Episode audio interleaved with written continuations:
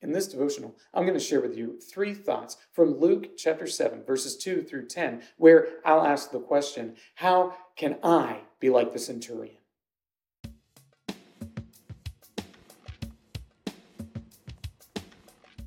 Luke chapter 7, verses 2 through 10 says, Now a centurion had a servant who was sick and at the point of death, who was highly valued by him.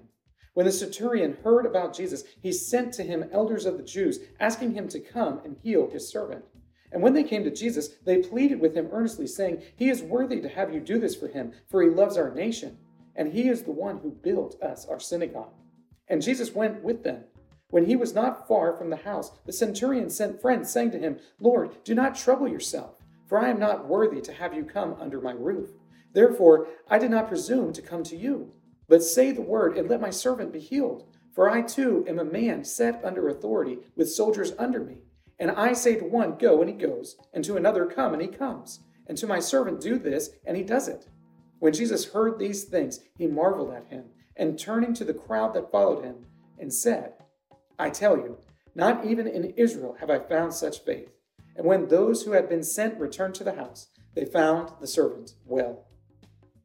This is one of those miraculous encounters that Jesus has where the people who are around him trust Jesus more than the Jews or the teachers of the law. It's one of those amazing things where a Gentile is somebody who has greater faith than the people of God who had received the law, who had been thoroughly trained in what it says and what it means. And Jesus points this fact out. He says that in all of Israel, he hasn't found anybody who has faith like this Roman centurion. Because the Roman centurion trusts that Jesus doesn't even have to be in proximity with the sick servant. All he needs to do is say, Be healed, and he'll be healed.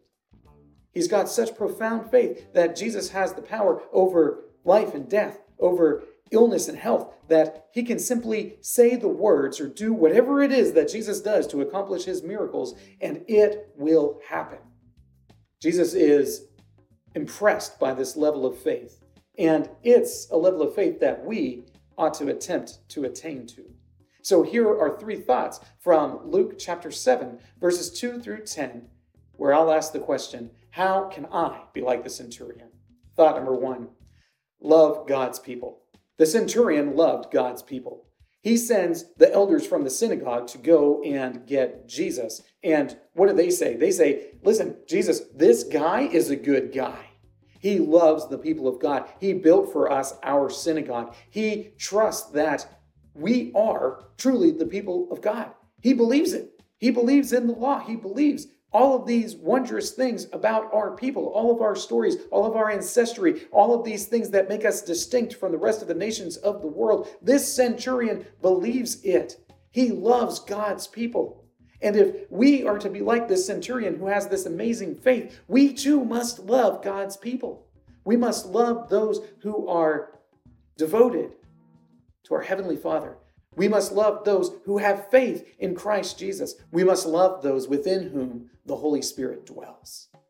Thought number two recognize Christ's power. If we're going to be like the centurion, we need to recognize Christ's power. Here's the deal this centurion had heard of all the wondrous things Jesus could do, and he believed it. He believed that Jesus truly had power over life and death, sickness and health. He believed that Jesus could simply say the word and his servant would be healed. He truly believed that Jesus was able to do all of these wondrous things. If we're to be like the centurion, then we too need to actually believe that Jesus is able to accomplish all of these things that the Bible says he has accomplished. And all of these things that the Bible says he is going to accomplish. We need to recognize Christ's power in the world, just as the centurion did, if we are going to have a faith like his. Thought number three understand authority. If we're going to have a faith like the centurion, we need to have a deep understanding of authority, just like this centurion had. And he explains it so simply. He says, I'm a man under authority, meaning I take orders, but I also have men who are under my authority. I give orders. And when he gives orders, what happens? The soldier that he says go to, goes. The soldier that he says come to, comes. The servant that he says do this, does it. He understands how authority works. And he understands that if Christ has this power, that he's able to heal the sick and raise the dead, that he has sufficient authority to do that, regardless of his physical presence. He's able to accomplish these things because God is working through him, that he isn't bound by time and space and these other things that we are bound by.